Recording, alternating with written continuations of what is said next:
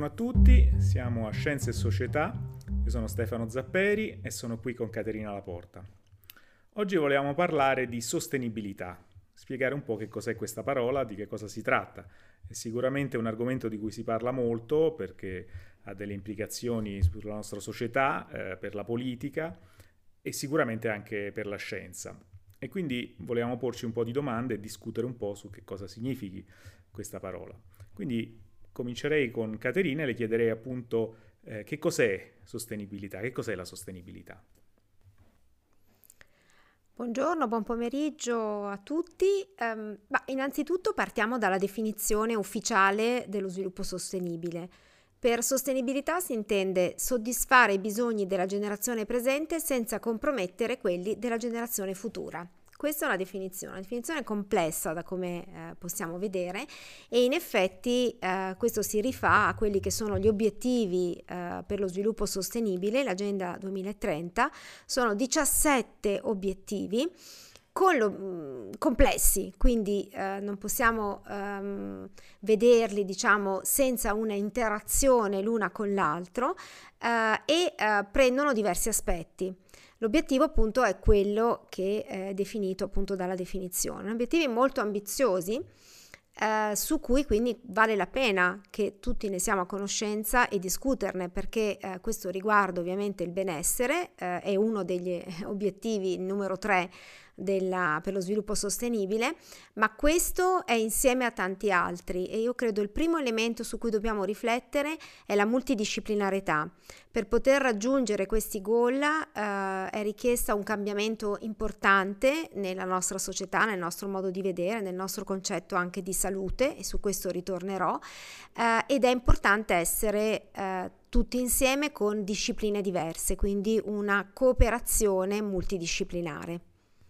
Ricordiamo appunto che questi obiettivi di sviluppo sostenibile sono stati eh, proposti dalle Nazioni Unite eh, con l'idea che dovessero essere raggiunti nel 2030.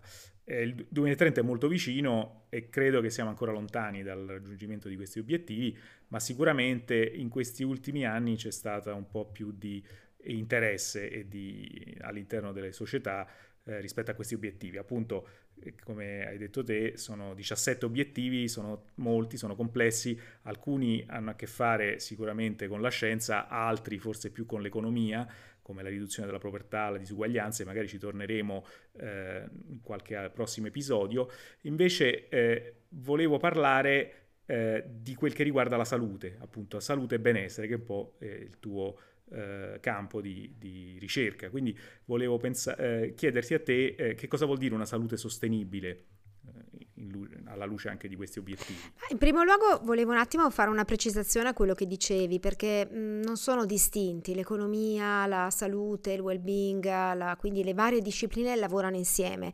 E quindi in realtà è ovvio che l'economia è dentro tutti e quindi non ci sono alcuni che sono più economia, altri più salute, anche la città come vedremo è legata anche sempre al benessere perché c'è sempre il benessere della società che ci vive, quindi io invece in realtà vorrei sottolineare il fatto che questi obiettivi per poter essere raggiunti pazienti hanno bisogno di una visione multidisciplinare. Chiaramente ognuno di noi dà il suo apporto, quindi il mio apporto non è sicuramente quello che riguarda la parte economica, però posso far vedere o comunque posso eh, lavorare su quello che è la, gli obiettivi, diciamo la, il raggiungimento di una, uh, well-being, di un benessere uh, collettivo. Allora, per capire uh, come la salute e il benessere si inserisca in questi obiettivi, io credo che sia importante che tutti noi abbiamo presente come è cambiato il concetto di salute nel corso del tempo. Um, se noi immaginiamo, facciamo un'epoca molto lontana, così risulta più semplice nel Medioevo e confrontiamo con oggi, qual è la differenza fondamentale che possiamo vedere? Che uh, in queste epoche lontane, uh, quando ci si ammalava, c'era un'altissima probabilità di uh, ovviamente non farcela, quindi di morire e fondamentalmente eh, l'obiettivo quindi era quello di non ammalarsi, cercare di non ammalarsi perché poi i rischi erano tanti, c'erano poche cure, poche strategie. Cosa è successo? La tecnologia è, eh, ci ha aiutato in questo senso perché ha consentito di eh, fare due cose molto importanti, di curare meglio le malattie una volta che accadono, e qui è sia la parte diciamo di cura, la parte eh, anche chirurgica, insomma tutto un insieme no, di conoscenze che riguarda la componente biologica, eccetera, ci ha portato a poter curare meglio una serie di malattie. Questo oggi lo sappiamo perché appunto la, so, le vaccinazioni no, ci consentono di non ammalarci, di non morire di una serie di malattie, alcune sono state anche praticamente debellate. Dall'altra parte abbiamo inserito, grazie alla tecnologia, il concetto di prevenzione. Questo è possibile perché abbiamo appunto una serie di strumenti che ci consentono di conoscere e di capire prima che ci sia la patologia, perché quando c'è la patologia siamo già in una fase di malattia e quindi dobbiamo pensare a una cura, quindi in una fase già compromessa, ma se noi ci arriviamo prima abbiamo la possibilità di fare in modo che non si arrivi alla malattia, quindi di cambiare il destino mettiamola in questi termini.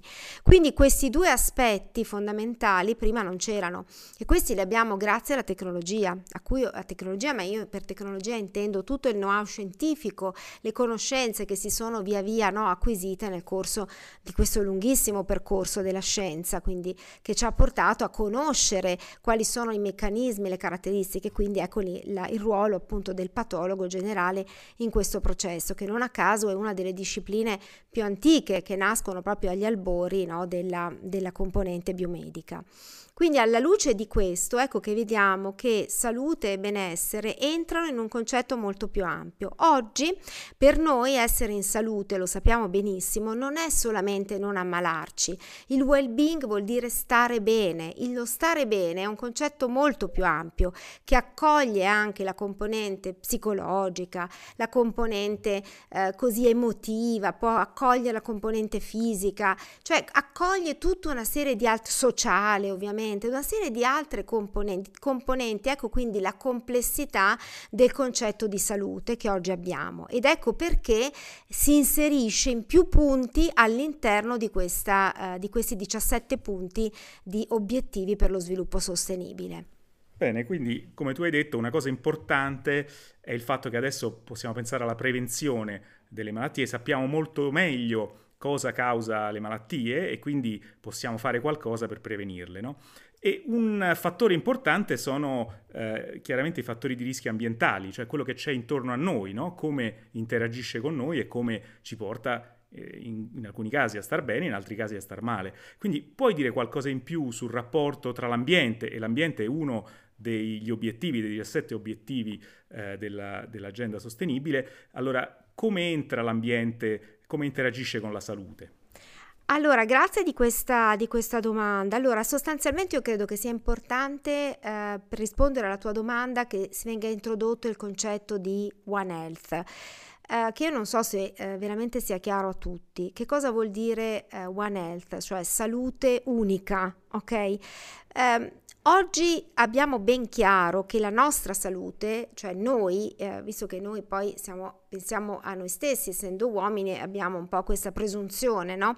Quindi sì, sì abbiamo sempre diciamo, posto la, l'universo al centro dell'universo noi stessi, e quindi si parla di antropocene, l'uomo al centro dell'universo.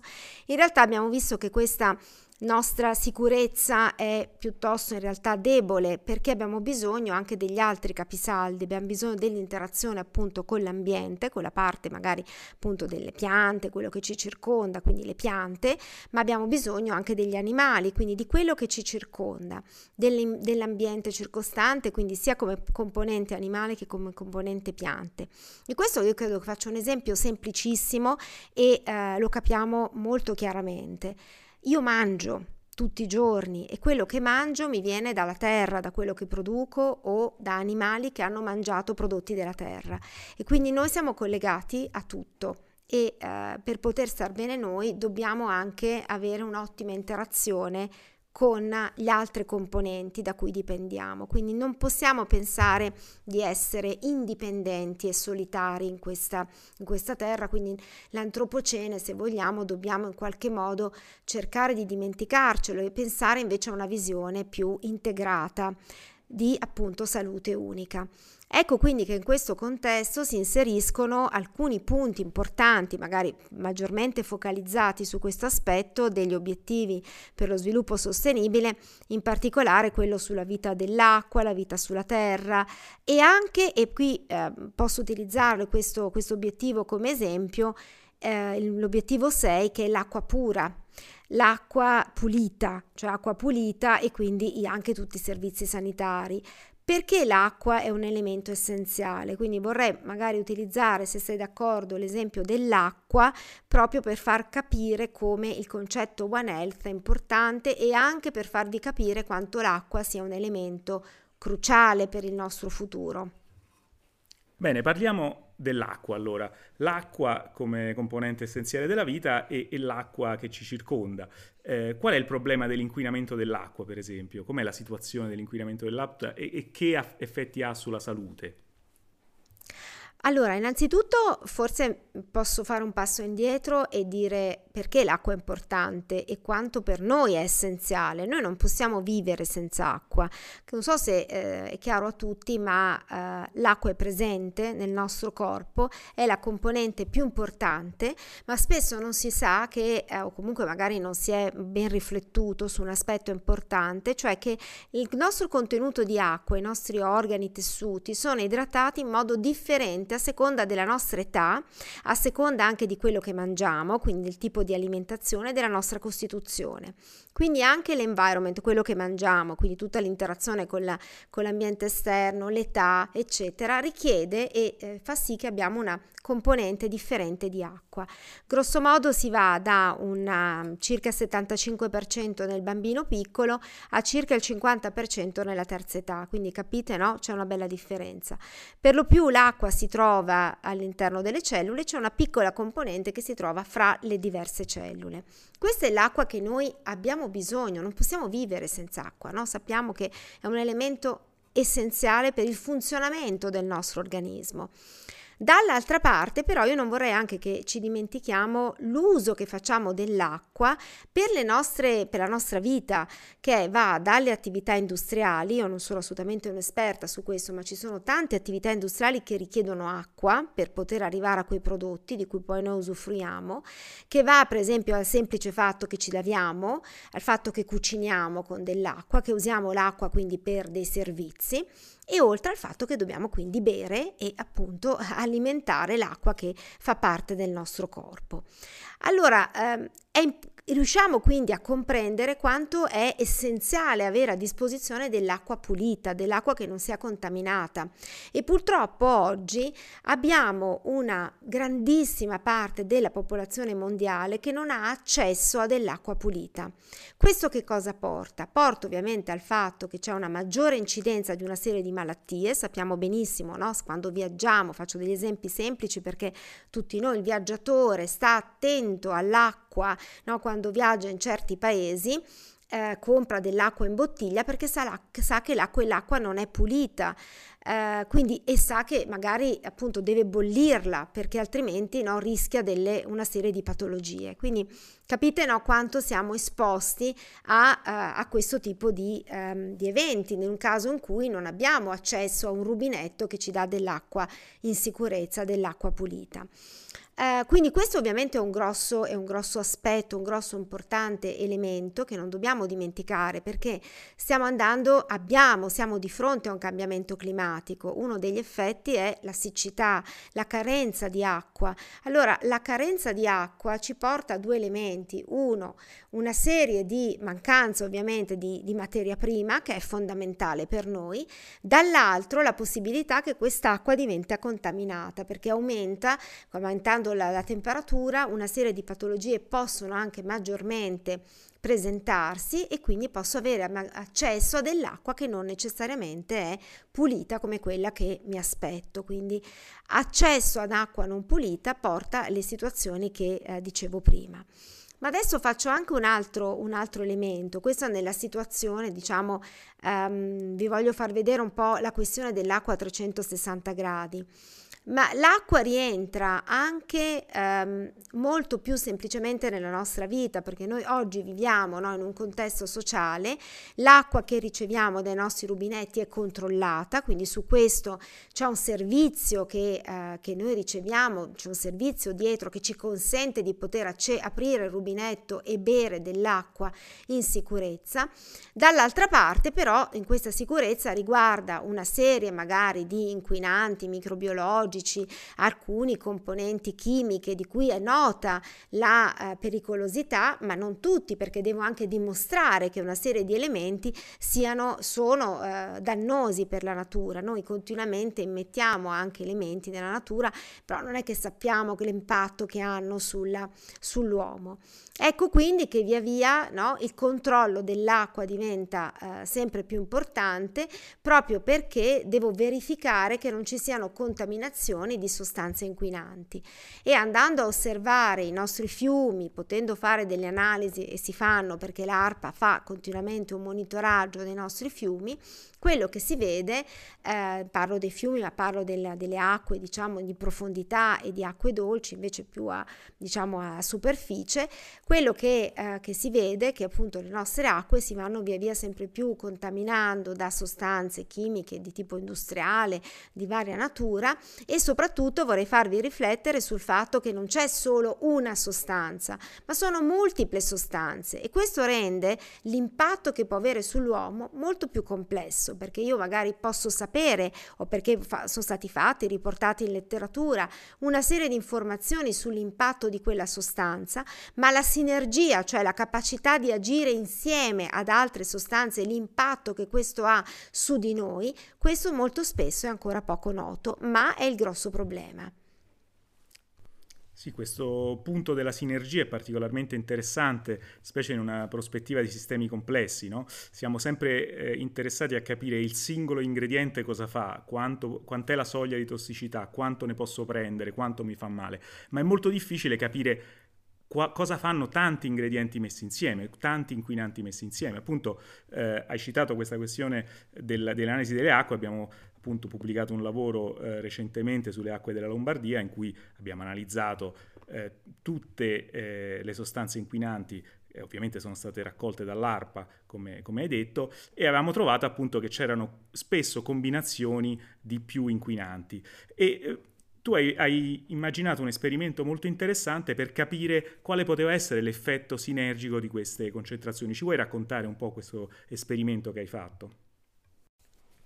Sì, allora dunque innanzitutto questo, questo, lavoro se avete voglia di leggerlo è stato pubblicato su una rivista del gruppo Nature eh, ed è assolutamente aperto, open, quindi mh, mm, potete leggerlo diciamo a gra, insomma senza, ehm, è a disposizione, insomma è reso disponibile eh, per tutti.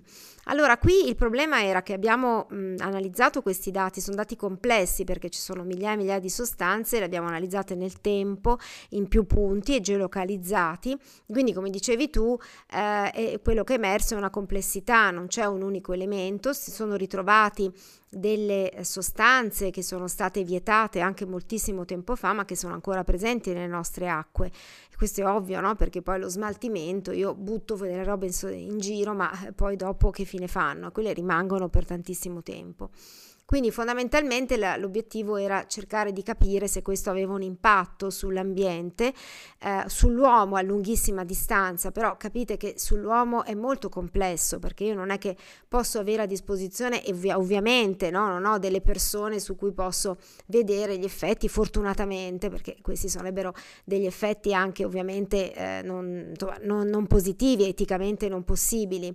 Di solito quando si vedono degli effetti sull'uomo si arriva alle situazioni del disastro, no? Quando c'è stato il famoso disastro di Minamata, non so se lo conoscete, in Giappone c'è stato una, eh, un problema una, molto importante di un'azienda che ha buttato, ha riversato una quantità enorme di eh, metalli pesanti poiché i giapponesi si nutrono di pesce, praticamente la loro dieta principale, per di più di grandi, grandi quantità appunto di pesci, nel tempo quelle che sono comparse sono delle patologie mai viste proprio legate a questa tossicità eh, da mercurio e questa è andata avanti nel tempo, ancora oggi ci sono dei casi post Minamata. Quindi questi però sono i casi estremi, no? dove c'è la tragedia che eh, non si vuole ovviamente eh, evitare. Allora pensare di dimostrare come questi, possono, questi diversi elementi, che queste sostanze aggregate possono avere un impatto sull'uomo è molto difficile, però si può, mm, quello che ho immaginato è pensare, cioè richiede tempo, difficile, richiede molto tempo. Mentre invece quello che ho pensato è una, un esperimento molto semplice che potesse eh, utilizzare un biosensore, qualcosa che esiste nell'ambiente, che sta nell'ambiente, che quindi evidentemente anche se resiste e ancora vive nonostante tutto quello che c'è nell'ambiente, ha raggiunto ha, no, sua, un suo equilibrio. E abbiamo utilizzato delle alghe, delle alghe che abitano eh, appunto le nostre acque da sempre, ma hanno una caratteristica. Mi sono, abbiamo visto leggendo in letteratura addirittura che queste alghe eh, quando sono stressate, quando si sentono stressate, vuol dire cosa vuol dire per un'alga essere stressate? Si trovano di fronte magari a dei contaminanti, a delle condizioni che in qualche modo intaccano la loro biologia, quindi le, eh, le minacciano. Quello che fanno è di eh, mettersi insieme, quindi fare degli aggregati. Un po' come immaginiamo noi, no? se abbiamo paura cosa facciamo? Ci abbracciamo, no? abbiamo, cerchiamo di fare l'unione, diciamo fa la forza. Allora quello che abbiamo fatto è stato di uh, andare a, a, verificare, a valutare questi aggregati di, uh, di alghe espone, esponendole alle stesse concentrazioni singole o multiple dei, degli inquinanti che avevamo ritrovato nelle acque eh, lombarde. Eh, e quello che è venuto fuori è che queste alghe mh, alle concentrazioni, diciamo alla doppia, alla multiple esposizione di eh, sostanze presenti appunto nella stessa concentrazione che sono presenti nelle acque lombarde, erano piuttosto stressate, c'era una, un'aggregazione. Quindi qual è il messaggio di questo? Che eh, chiaramente c'è un impatto sull'ambiente, no? perché comunque questa, questi piccoli organismi che comunque vivono da sempre nel nostro ambiente fanno un po' da biosensori e ci dicono un po' un campanello d'allarme che c'è una, un impatto, quindi non è neutrale. E questo ci serviva come messaggio per dire eh, dobbiamo cercare no, di Mm, fare qualcosa, appunto andare verso l'obiettivo 6 della, uh, dello sviluppo sostenibile, usando un approccio multidisciplinare. Sì, appunto. Io penso che una questione interessante sia quella uh, di che acqua bere. Quindi non vorrei che eh, passasse il messaggio che l'acqua del rubinetto non è sicura e non dobbiamo berla e che invece dobbiamo bere l'acqua minerale. Tra l'altro eh, l'Italia è uno dei paesi che beve più acqua in bottiglia, in particolare in bottiglia di plastica in tutta Europa. E quindi anche dal punto di vista della sostenibilità e degli obiettivi dello sviluppo sostenibile, L'acqua in bottiglia rappresenta una soluzione secondo te? Ma allora, innanzitutto vorrei sottolineare che dai dati e da quello che, che è riportato è anche per legge, quindi non, io su questo mi attengo semplicemente a quelle che sono le norme riportate, la nostra acqua è molto sicura, l'acqua del rubinetto, perché è ben controllata, quindi non ci sono dei contaminanti microbiologici. Questi contaminanti di cui vi parlavo sono comunque appunto tracce del passato in concentrazioni un po' più alte in alcune zone, ma non sono acque di cui beviamo, sono acque che vengono utilizzate per, uh, per irrigare. Questo sì, certo, vengono usate per scopi eventualmente di irrigazione, perché sono appunto, ma non sicuramente nella, quelli che diciamo non l'acqua che, che beviamo. Quindi eh, ovviamente questo è importante che, cioè, da un certo punto di vista è importante sapere queste, avere queste informazioni perché dobbiamo evitare di contaminare le acque che poi servono per l'irrigazione, eccetera. Eh, però questi inquinanti ci sono e questi sono dovuti probabilmente a tutta una serie di altre conseguenze che non rientrano in quelle che sono le norme di legge, però quell'acqua che beviamo è sicuramente molto sicura. Il discorso delle acque minerali, eh, io dal mio punto di vista, mh, prima di tutto la plastica eh, non è sostenibile in moltissimi paesi si stanno via via sviluppando una serie di soluzioni alternative e eh, la plastica non è praticamente più utilizzata. È importante ehm, utilizzare allora molto meglio l'acqua del, del, rubinetto anche perché sappiamo benissimo che la plastica lascia dei residui, eh, le microplastiche, quindi non mi voglio dilungare anche se ovviamente Analogamente per le microplastiche non possiamo avere oggi una dimostrazione, una prova dell'impatto che può avere sulla nostra salute, però vediamo benissimo, ci sono ormai una marea di, eh, di pubblicazioni scientifiche che fanno vedere un accumulo anche all'interno di organismi eh, che appunto anche qui sono dei biosensori che vivono nell'ambiente e di cui magari anche noi eh, ci nutriamo, quindi anche noi stessi cominciamo ad accumulare queste microplastiche. Da patologo quello che posso dire dire se c'è qualcosa che possiamo fare è quello di prevenire, quindi eh, cercare di pulire il nostro ambiente e andare nella direzione degli obiettivi per lo sviluppo sostenibile. Bene, quindi l'acqua del rubinetto continuiamo a berla e, e facciamo in modo che rimanga sempre eh, di buona qualità e, e pulita. Allora, un altro aspetto importante è quello del cibo, appunto, cibo per eh, tutta la popolazione e appunto l'interazione ovviamente tra, quello, tra l'alimentazione, quello che mangiamo e la nostra salute. Quindi cosa ci puoi dire su questo? Ovviamente ci sarebbe da fare eh, un'intera biblioteca sull'interazione tra cibo e salute, ma eh, vogliamo cominciare a parlarne? Allora, questo è il secondo aspetto, è veramente c'è una quantità di pubblicazioni infinite su cui bisogna districarsi perché poi ci sono tante cose, mh, mm, anche molte cose non confermate, non veritiere, un sacco di pubblicazioni magari appunto non di alta qualità e questo bisogna stare attenti perché è un mondo veramente molto complesso questo della, che riguarda il cibo, l'alimentazione e l'impatto sulla salute. Allora qui ehm, direi che dobbiamo tenere a mente noi che cosa facciamo tutti i giorni, noi mangiamo e beviamo, quindi i due elementi che in qualche modo, dicevo, di prevenzione che ci aiutano nel discorso di eh, prevenire le patologie, evitare una serie di, eh, di, situazioni che poi ci portano appunto alla malattia, sono questi due. L'acqua, abbiamo detto qualcosina. Su per quanto riguarda il cibo, giusto per farvi riflettere, diciamo qualche altro aspetto, ma proprio per darvi qualche strumento di riflessione. Um, allora, oggi come oggi, anche qui la scienza ha fatto tanti passi avanti, quindi sappiamo che, e qui credo che tutti ormai siamo abbastanza a conoscenza perché se ne parla moltissimo uh, nei giornali, nelle televisioni, non ho la televisione, ma comunque c'è una grande, una grande diciamo, uh, disponibilità di informazioni e questo forse è il problema, anche troppe informazioni, bisogna capire quali sono le informazioni corrette eh, su quello che sono le, ehm, diciamo, la dieta eh, migliore, quella che dovrebbe essere portarci ad una vita più lunga, una vita senza malattia, una vita diciamo con meno rischi. Eh, anche qui però vorrei fare delle precisazioni perché ehm, è importante avere una piramide alimentare corretta ma questo riguarda anche quella che sono la personalizzazione, cioè pensare di utilizzare eh, una dieta uguale per tutti è sicuramente un errore. Ognuno di noi è differente, ma è differente perché ha anche un'attività lavorativa, un'attività fisica, un'età diversa, un metabolismo diverso, una storia diversa e quindi a me spesso queste generalizzazioni che eh, sento non mi piacciono perché ho paura sempre che si abbia una, si venga data un'informazione di massa in qualcosa dove invece la personalizzazione è molto importante. Andiamo, tutti parliamo, comunque ne sentite parlare molto di medicina personalizzata, ecco anche la dieta deve essere personalizzata, quindi va fatta da un professionista e va fatta personalizzata e seguita nel tempo.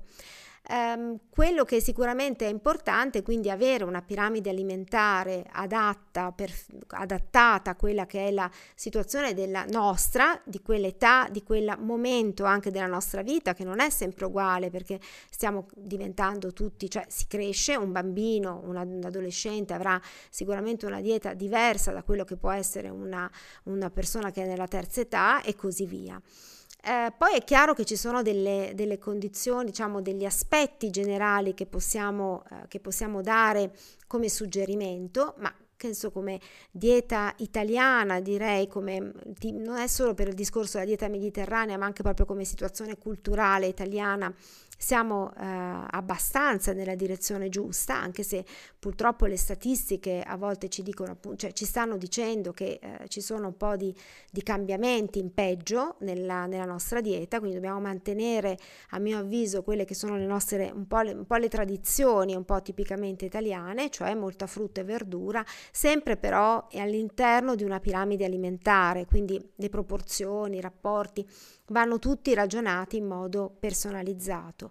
Eh, la parte proteica ci deve essere, anche qui mh, mm, non eccessiva carne rossa, sappiamo che la carne rossa ha una serie di impatti no, su quello che è alcune, alcune patologie, quindi ma anche qui, ripeto, va fatto sempre personalizzato, cioè eh, per l'età, per il tipo di lavoro, quindi and- bisogna andare da un professionista che sa fare queste cose. Eh, quindi messa diciamo quella che appunto quella che è la, la dieta diciamo è, che ci manterrebbe in salute quindi nutrizionalmente ottimale per noi anche con un'attività fisica. E ripeto attenzione all'importanza dell'attività fisica congiuntamente alla dieta. Ecco che eh, si aggiunge anche il concetto di sostenibilità quindi che cos'è questa dieta sostenibile? Com'è che una dieta è sostenibile? È sostenibile per noi? È sostenibile per l'ambiente? È, una dieta che eh, usa eh, diciamo, prodotti che sono stati ottenuti in maniera sostenibile o eh, è una dieta che è economicamente sostenibile per, nostro, eh, per la nostra società? Ci sono tanti aspetti no, quest- riguardo a questa sostenibilità della dieta. Che cos'è quindi una dieta sostenibile? Beh, ancora una volta no, hai, hai dato già un po' tu la, la, risposta, cioè va ancora nella direzione della complessità del problema, per questo rientra un po' nelle corde delle cose di cui mi occupo, ci occupiamo. Eh, perché appunto se vado nella direzione della sostenibilità deve essere ovviamente una dieta eh, che mi porta ad una, appunto, una condizione di salute, no? di benessere eh, però non a scapito degli altri, quindi chiaramente eh, dovrò stare attento a quello che è l'impatto sull'ambiente. Quindi, per esempio, ehm, una, si sa che eh, è importante eh, mangiare, eh, avere un certo intake di, eh, di, pesci, quindi di proteine di un certo tipo, eccetera, però anche questo deve essere immaginato e pensato no, in un ambiente eh, che poi vado a eventualmente a, a, a devo controllarlo. No? Non è, questo non vuol dire che adesso io tutti i giorni mangio pesce. Prima di tutto ve lo sconsiglio perché Comunque questo porterebbe appunto a uno squilibrio per quanto riguarda una serie di altri fattori. Adesso eh, non, non, sto a, diciamo, a, a, a approfondire, eh, perlomeno in questa sede magari lo approfondiamo un'altra volta, eh, ma c'è chiaramente un depauperamento anche della, dell'ambiente, noi dipendiamo dall'ambiente, quindi se immaginiamo, adesso faccio un esempio, se finiamo tutti i pesci, non so, spopoliamo completamente, poi che facciamo? Cioè eh, non li abbiamo più a disposizione, ma adesso sto chiaramente facendo un esempio no? un po' estremista, giusto di per, il, per far capire il concetto. Quindi deve essere sostenibile, deve esserci una sostenibilità economica perché appunto se andiamo a vedere gli obiettivi dello sviluppo sostenibile eh, tutti devono essere coinvolti, non è solamente qualcosa per pochi perché io posso, perché ho le capacità o le possibilità economiche o le conoscenze e quindi è una cosa per me. No, è un qualcosa che deve riguardare tutti, quindi ci deve essere una sostenibilità anche economica e si deve andare in questa direzione. Quindi è un concetto complesso, vuol dire eh, rendere, dis- iniziare a discutere perché non è che c'è una risposta. Ho discusso questo aspetto facendo un corso appunto appunto di salute pubblica e ambiente. Um, ho discusso questo con i miei studenti, una scuola, una, una, diciamo, è una, un master, una, una scuola magistrale di, di due anni Fondamentalmente faccio questo corso, discuso con questi studenti che tra l'altro sono studenti internazionali, vengono da varie parti del mondo ed è venuto fuori un dibattito estremamente interessante, anche multiculturale, perché il concetto che possiamo avere qui in Europa non necessariamente è lo stesso che è condiviso in altri paesi. Abbiamo studenti dal, appunto dalla, dalla, diciamo, dal, dalla parte asiatica, eh, studenti dal Nord Africa, studenti dal Nord Europa, eh, dalla Germania Germania, eccetera. Quindi ecco, la, eh, la multiculturalità anche rientra in questo, in questo concetto. Per cui non è che oggi abbiamo una risposta, ma dobbiamo discuterne e iniziare a eh, ragionare a come creare una dieta che sia ovviamente ci mantenga in salute, quindi vada nella direzione well-being, ma sia anche sostenibile. Sì, questo aspetto è molto interessante, appunto culture diverse eh, magari vedono la sostenibilità o, o i problemi eh, posti dalla sostenibilità in modo diverso. Noi siamo un po' sempre centrati sul nostro modo di vedere, sulla nostra cultura, sul nostro mondo occidentale, italiano, comunque ehm, quindi abbiamo un certo modo di reagire che sarà comunque diverso per esempio eh, in Nord Europa e probabilmente ancora più diverso eh, nel Medio Oriente o in Asia. Quindi quali sono stati, ci puoi raccontare un po' quali sono stati alcuni argomenti che hanno creato particolarmente dibattito e che, in cui si sono viste queste differenze eh, rispetto appunto a cosa sia eh, un cibo sostenibile, che cosa sia la sostenibilità? Ma devo dire, grazie di questa domanda, devo dire innanzitutto che appunto insegnare, stare con i giovani, anche in un mondo anche multiculturale, è un grande privilegio e mi, da, mi dà sempre la possibilità di confrontarmi e di, eh, come dire, mettersi un po' nel mondo reale, no? anche un, più, un pochino più, più allargato rispetto anche al nostro paese.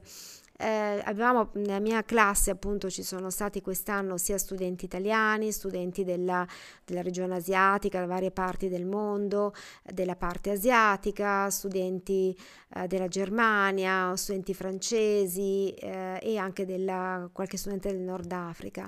Quindi insomma abbastanza variegati Devo dire che um, la preoccupazione eh, principale complessivamente di tutti loro, che sono ragazzi giovani di una ventina d'anni, era um, se veramente questo era realizzabile, quindi che non fosse e che in generale non fossero degli obiettivi così ambiziosi che poi di fatto erano puramente utopici. I ragazzi hanno, sono, almeno quelli che, eh, con cui ho avuto quest'anno hanno popolato la mia classe, erano molto coi piedi per terra e ehm, non vole, volevano, hanno discusso molto a lungo quanto fosse importante che fossero veramente sostenibili, quindi accessibili a tutti l'accessibilità per loro, ma giustamente estremamente importante, eh, e che fossero quindi usufruibili. Su questo devo dire la, eh, le persone anche che vengono da paesi più difficili, in particolare dalla regione appunto medio orientale, erano molto critici,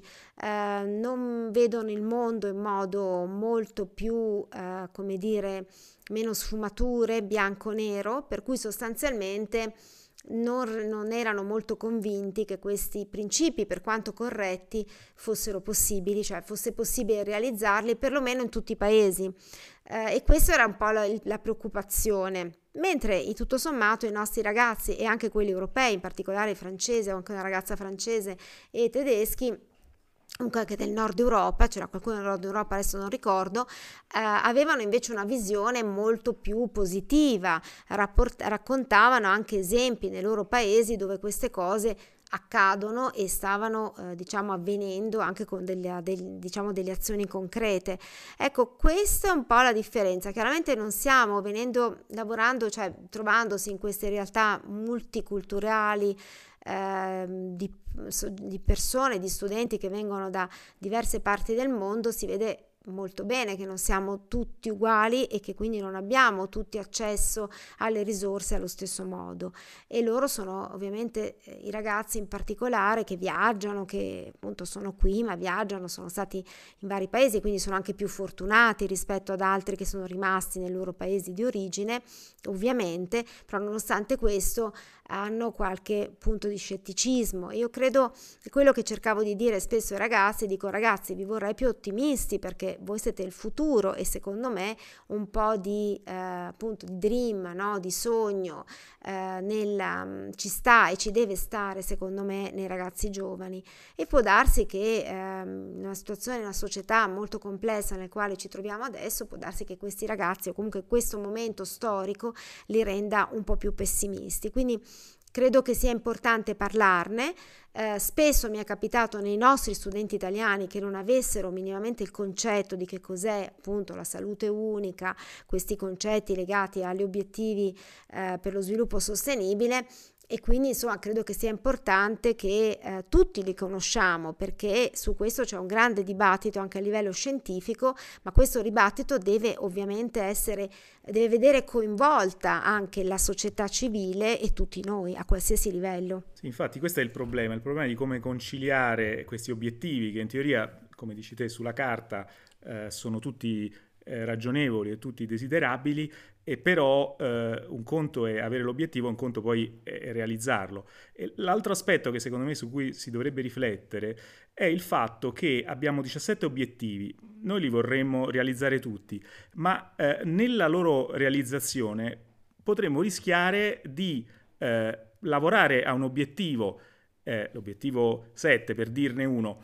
e, e però nello stesso tempo eh, realizzare questo obiettivo ci porta a perdere, per esempio, sull'obiettivo 11 o 15. Cioè non è così ovvio che se li facciamo andare tutti insieme, eh, tutti insieme andranno, andranno avanti, no? A volte uno poi dice voglio... Eh, per fare un esempio banale, uno dice voglio migliorare eh, la qualità eh, dei mari, però questo potrebbe creare effetti economici su, su chi eh, vive del mare o, o, vi, o, cose di questo tipo, insomma eh, la cresci- la, l'economia eh, e eh, l'ambiente non sempre vanno d'accordo. Quindi questa cosa, secondo te, se ne è discusso abbastanza del fatto che sia complesso eh, metterli tutti insieme e, e, farli avanzare tutti allo stesso modo e non rischiare di eh, far avanzare un obiettivo da una parte e magari a, a, a discapito di qualcun altro da qualche altra parte.